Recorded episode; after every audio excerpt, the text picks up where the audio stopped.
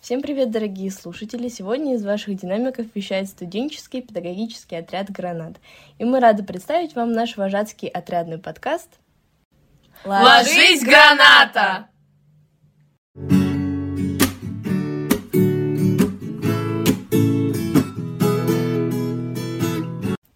Итак, если вы вдруг не поняли поначалу, мы часть студенческого объединения, которое работает вожатыми в свободное от учебы время, а именно летом. Но это очень грубо сказано, потому что деятельность отрядов не ограничена парой месяцев, о нас можно говорить очень и очень много. И именно об этом и будет наш подкаст. Тут мы будем рассказывать о своей деятельности в течение учебного года, рассказывать про свой вожатский опыт и обсуждать самые разные спорные вопросы, которые касаются нашей деятельности. И сегодня мы подготовили для вас вводный выпуск, темой которого стал вожатый в наше время. А, сегодня у нас в гостях наш комиссар Соня. Всем привет! И наш шеф творческой группы Оля. Всем гранат! Итак, давайте перейдем к первому вопросу. Как выглядел идеальный вожатый для вас в детстве и что вы позаимствовали у своих самых лучших вожатых? У меня это было трое вожатых, Никита, Лёша и Катя. Они очень круто работали именно в тандеме, каждый заменял друг друга в каких-то моментах, и именно это я и позаимствовала у них.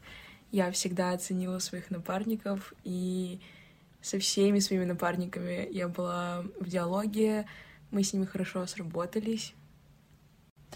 Да, у меня тоже идеальными вожатыми а, были ребята, которые работали в тандеме. Их звали Настя и Максим. И что хочу отметить, Настя вносила вайб уюта, с ней было всегда комфортно. Она прям была такой мамочкой, а, в хорошем смысле этого слова. Вот. А Максим больше отвечал за движ, и он всегда был такой челик на приколе. Вот. И как раз-таки из-за того, что они были такими разными, у них получилось отлично работать вместе, они тоже друг друга а, в каких-то вопросах замещали, помогали. Вот, это я и позаимствовала у них. Вот вы упомянули про распределение ролей между напарниками. Оно получается так само собой разумеющимся. Какая у вас была роль и менялась ли она в зависимости от того, с кем именно вы стояли? Ой, на самом деле, а, да, я думаю, что в зависимости от того, с кем ты стоишь в паре, либо в тройке, а, роль меняется.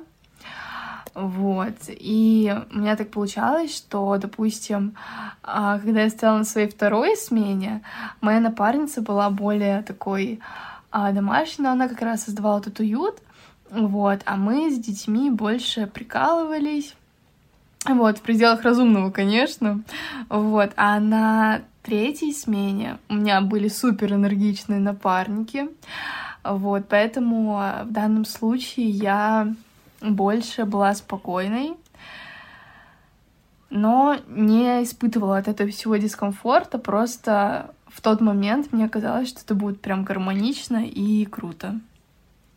Uh, у меня было плюс-минус так же. На первых двух сменах я была, знаете, такой прям строгой-строгой-строгой, потому что на одной из этих смен я работала воспитателем, а на своей последней смене, вот этим летом, мне кажется, я тоже была такая мамочка, которая создавала уют, и даже дети после смены мне говорили, писали, что вот, называла нас котиками, зайчиками, это было очень приятно, и создавала вот этот вот домашний вайб. Как мило. Я в зависимости от настроения, от того, с кем я стояла, мне кажется, я ну, я меняла роли там в зависимости от настроения или от положения нашего климата в отряде. И ну, это круто, когда ты можешь быть таким разным для детей, они видят тебя в разных амплуа. А, вообще, как и почему сейчас становятся вожатыми, почему это актуально, почему вообще в это дело идут? Ой, на самом деле, я думаю, что стоит упомянуть, что многие люди, вот как раз отвечая на вопрос «почему?», а многие люди, многие ребята, будучи студентами, понимают, что у них будут а, свободные, ну, какой, какие-то летние дни, там, условно, два месяца свободной от сессии, они могут их чем-то занять, чем-то полезным, вот, заработать денег и при этом прокачаться, вот, и просто раскрыть какие-то таланты, которые до этого, возможно, они в себе не видели. Я выдержу Олю. Есть э, вожатые, которые едут отработать чисто практику, и по ним сразу видно, они не горят этим делом, они здесь чисто для подписи. А есть вожатые самостоятельные или, например, как мы, вожатые из СПО. И на сменах ты очень круто прокачиваешь себя и в лидерстве, и в креативе, и в каких-то творческих штуках по типу танцев, пения и так далее — потому что ты приезжаешь на смену, ничего не умеешь делать, а выезжаешь с кучей опыта, с кучей навыков, которые ты и получил летом. Ну и плюс дети... На самом деле у детей есть чему поучиться. Вообще, да, поинт про то, что очень много талантов раскрывается именно на целине.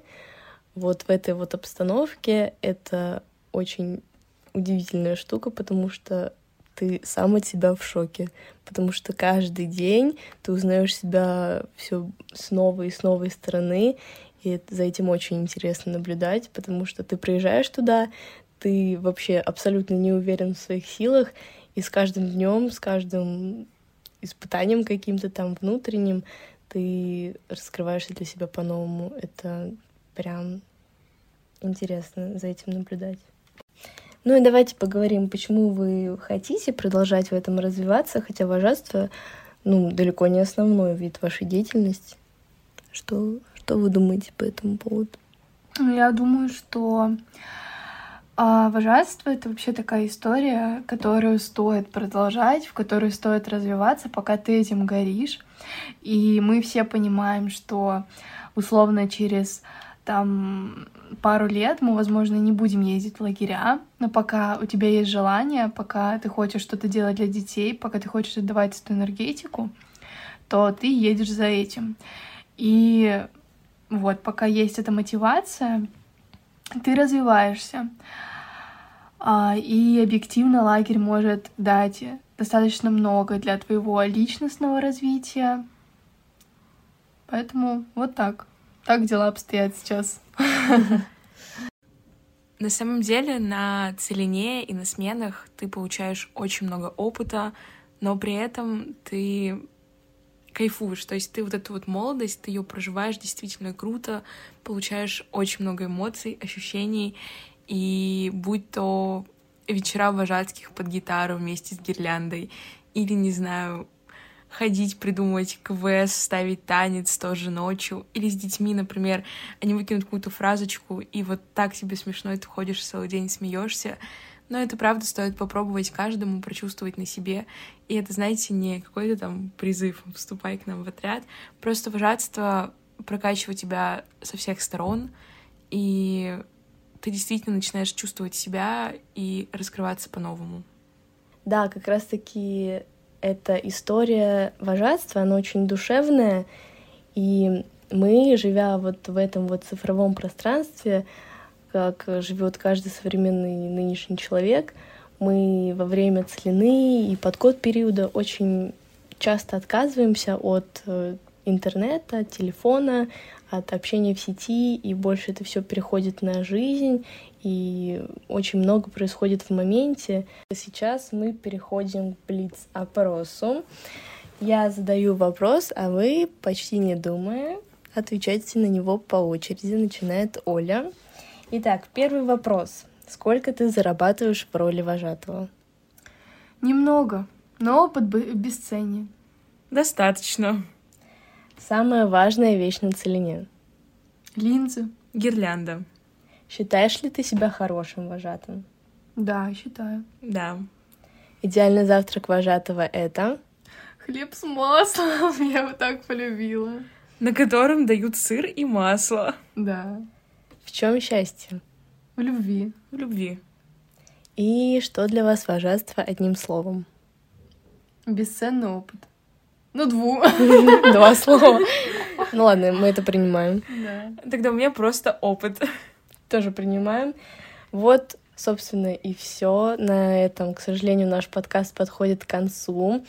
Мы были очень рады вещать для вас. Я надеюсь, то, что вам было приятно нас слушать. А с вами были Соня, Оля и ваш постоянный ведущий Милена. С любовью, ваш СПО Гранат. Пока-пока. Пока-пока.